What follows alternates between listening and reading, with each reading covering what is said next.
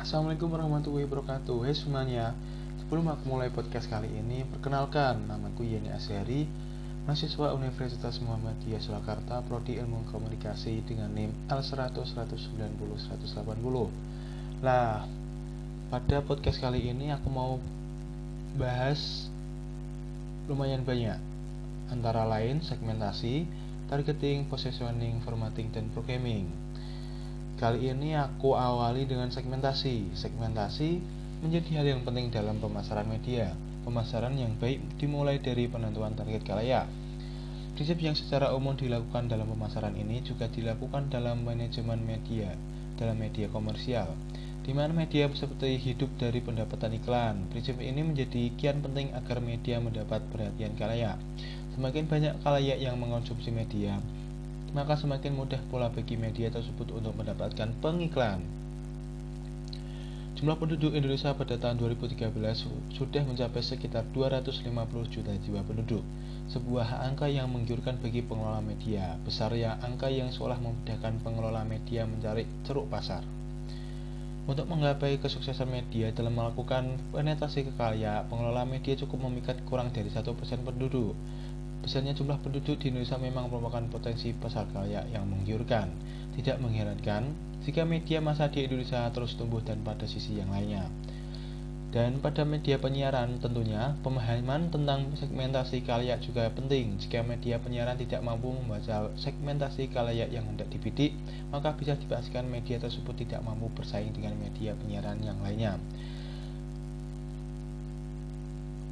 Kebutuhan kalayak pada segmentasi yang telah dipilih menjadi kunci kesuksesan. Contoh, keberhasilan dalam segmentasi dalam saluran televisi satelit Disney. Stasiun televisi ini secara jelas membidik, membidik segmen penonton anak-anak. Pengemasan semua program acara termasuk bumper program dan logo Disney pun dibuat dengan gaya anak-anak tentunya. Sehingga saluran televisi satelit ini tetap menjadi favorit anak-anak. Dalam rangka pemasaran, penggunaan segmentasi bagaimana media melihat karya dan menentukan karya mana yang hendak dibidik. Sebagai contoh, stasiun televisi akan memilih membangun pemancar baru di daerah yang lebih padat. Dibandingkan di, dibandingkan wilayah yang tidak padat penduduknya. Penerbit koran akan memilih untuk menerbitkan koran di daerah penduduknya memiliki yang memiliki daya beli tinggi sebanding dengan tingkat pendapatan yang tinggi daripada penerbitan koran di daerah aspek lain yang dapat digunakan untuk kategorisasi. Dalam penerbitan majalah dan tabloid, segmentasi berdasarkan gender dengan mudah kita jumpai. Segmentasi perempuan dalam bisnis majalah dan tabloid ini di Indonesia dipenuhi oleh berbagai penerbitan. Segmentasi berdasarkan kalah berdasarkan kalah penting pengalaman Jawa Pos dengan penerbitan radar di berbagai daerah memperlihatkan bahwa aspek manajemen media dan ada lagi beberapa segmentasi kalayak yaitu antara lain satu segmentasi kalayak dalam aspek geografis dua segmentasi perilaku kalayak tiga segmentasi kalayak berdasarkan aspek behavioral dan empat segmentasi dari sisi geografis kalayak masing-masing metode penelitian memiliki kelebihan dan kekurangannya tentunya. Untuk meniasasi kelebihan dan kekurangannya Masing-masing metode maka metode penelitian tentang karya yang bersifat campuran bisa menjadi opsi yang layak dipertimbangkan dalam konteks teknologi karya tidak bisa dilepaskan dari teknologi Perkembangan teknologi digital yang semakin masif dan murah menjadikan perilaku karya yang semakin beragam dan cepat berubah. Kedua, kedua ada targeting. Targeting setelah membahas tentang segmentasi kalayak, maka langkah selanjutnya dalam manajemen media dalam relasinya dengan kalayak adalah dengan targeting. Tahap targeting dilakukan setelah institusi atau perusahaan ragam segmen sebagaimana yang tersebut sebelumnya. Kajian atas segmentasi tersebut dan kemudian dipilih segmen yang menjadi sasaran. Segmen yang menjadi sasaran inilah yang disebut sebagai targeting. Setiap institusi, institusi atau perusahaan media pasti memiliki pertimbangan tertentu sehingga memilih segmen tertentu sebagai target media. Pertimbangan utama yang digunakan perusahaan setidaknya berkaitan pada dua hal yaitu pada faktor eksternal berupa segmentasi kalayak yang dianggap memiliki potensi serta faktor internal yang berupa kemampuan sumber daya perusahaan. Untuk memahami kalayak, perusahaan media dapat melakukan riset kalayak. Riset kalayak, riset kalayak ini dapat dilakukan dengan metode penelitian kuantitatif serta survei ke kalayak maupun metode penelitian juga berbeda sesuai dengan kebutuhan dan metode yang digunakan seperti penyebaran angket dan metode penelitian kuantitatif dan wawancara mendalam. Dalam targeting, media baru ini juga bisa mempertimbangkan mengenai hambatan yang akan terjadi untuk menjangkau khalayak pembaca yang dibidik sebagai target pasar pembaca. Dan seper, seperti mengenai jalur distribusi yang harus dipersiapkan dengan baik agar koran mampu menjangkau publik pembaca yang dibidik. Dalam proses penentuan target, media dapat melakukan beberapa pilihan mode, model targeting, targeting yaitu satu konsentrasi pada segmen tunggal 2. Spesialis secara selektif 3. Spesialis produk 4. Spesialis market dan 5. Jangkauan semua pasar Ringkasnya, proses yang dilakukan dalam seleksi target pasar dapat dijabarkan sebagai berikut Langkah pertama dalam targeting pasar adalah dengan menentukan segmentasi kalaya, mana yang secara potensial menawarkan keuntungan terbesar, dan segmentasi mana yang dapat secara sukses dimasuki. Perusahaan mendesain satu, satu, satu atau lebih segmen kalaya yang ditetapkan sebagai satu target pasar. Pertimbangannya mengenai model, model targeting dalam merujuk pada lima model target yang dijabar dan sebelumnya yang dijabarkan sebelumnya. Dan ketiga ada positioning. Pada tahun 1990-an dan beberapa tahun sesudah dekade ini, tanyakan pada anak muda di Indonesia tentang stasiun televisi musik. Jawabannya tentu hampir seragam. MTV, musik television, sebuah saluran televisi satelit yang juga disiarkan melalui terrestrial Global TV. Status televisi yang secara khusus hanya menyiarkan video klip ini menjadi ikon favorit bagi banyak anak muda di masanya. Produk-produk turunan yang menggunakan ikon MTV seperti Tursit dengan mudah ditemui di berbagai pusat pembelajaran. pembelajaran.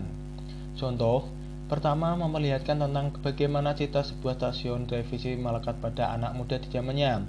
MTV diposisikan oleh kalayak di masanya sebagai presentasi dari anak muda yang gaul.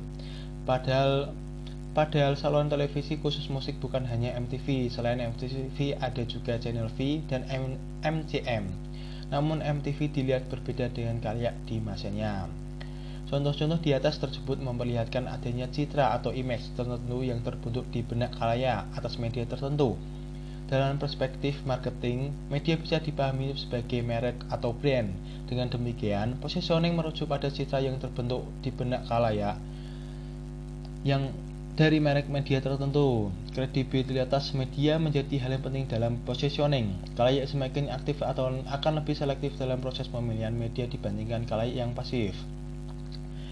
Positioning dengan demikian dapat dimaknai melalui tujuan untuk mengakuisisi atau kata yang menjadi ranking dari produk tertentu dalam pikiran kalayak. Beberapa produk bahkan karena memiliki ranking kuat dalam pemikiran kalayak sehingga menjadi Merek yang generik sebagai contoh adalah celana berbahan jeans, kalian yang sering menyebut celana jeans dengan sebutan Levi's, yang merujuk pada merek terkenal dari jenis produk ini. Pernyataan positioning menjadi penting sebagai bagian dari merebut hati konsumen, di mana pernyataan tersebut berupa kata-kata yang mewakili citra yang hendak dibentuk dalam benak konsumen. Kata-kata tersebut harus kuat dan arti menunjukkan keunggulan dari produk media yang diwakilnya atas media kompetitor. Masuk ke empat, keempat ada programming. Programming bisa dianggap sebagai perangkat ringan yang digunakan untuk menarik perhatian audiens pada segmentasi yang dituju. Kemampuan stasiun radio dan televisi menarik audiens untuk mengonsumsi program-programnya akan menentukan kesuksesan stasiun radio dan televisi yang bersangkutan pada media televisi, programming semakin penting karena menjadi komoditas yang paling terlihat dan paling vital dalam kegiatan programming. Yang penting adalah tujuan dari programming yang disusun. Penyiaran radio di Indonesia kita bisa menjumpai radio yang memiliki segmentasi anak muda seperti Radio Prambos dan kaum eksekutif dari pembisnis seperti Radio Sindo. Tujuan yang agak berbeda terjadi pada programming televisi, televisi terutama televisi swasta dan kabel yang harus responsif pada keinginan pemasang iklan. Dengan memiliki penonton yang banyak, stasiun televisi akan mudah menjual program pada pengiklan. Demikian juga dalam televisi kabel yang harus membuat programming yang tepat agar pelanggannya tetap memperpanjang iuran bulanan. Berikut ini adalah beberapa tujuan programming televisi. Pertama, programming televisi ditujukan untuk menjangkau audiens seluruh seluas mungkin. Untuk memudahkan pemetaan, faktor yang mempengaruhi program bisa dibedakan dua, yaitu faktor pengaruh internal dan pengaruh eksternal. Memperlihatkan bagaimana stasiun kompetitor melakukan programming, contohnya jika jika stasiun kompetitor lebih mapan, head-to-head -head dan programming harus dihindari. Dan kita sudah masuk ke bagian 5 bagian 5 adalah formatting format programming radio bisa merujuk pada perkembangan sejarah radio di Amerika Serikat terutama dalam konteks bagaimana radio menjalankan fungsi informasi dan hiburan bagi kalayak yang dengan saat yang bersamaan harus menghadapi persaingan dengan teknologi televisi di Indonesia tak radio bisa dijumpai terutama setelah era reformasi setelah pemerintah memberikan kesempatan pada radio swasta untuk bersiaran berita. Umumnya, format radio seperti ini di Indonesia menggabungkan antara berita dan talk show. Fenomena, fenomena umum yang terjadi di Indonesia, radio dengan format seperti ini umumnya adalah radio berjaringan. Walaupun ada beberapa yang bukan radio jaringan. Secara singkat, seluruh format radio bisa dibedakan menjadi tiga kelompok, yaitu format musik, format informasi, dan format khusus. Format musik adalah format yang paling mudah ditemui dalam berbagai stasiun televisi, radio, swasta komersial. Perkembangan format musik ini banyak dipengaruhi oleh perkembangan radio penyiaran di Amerika Serikat dan sebagaimana. Uh, sampai di sini podcast saya saat ini. Uh, semoga kita bisa bertemu di podcastku selanjutnya.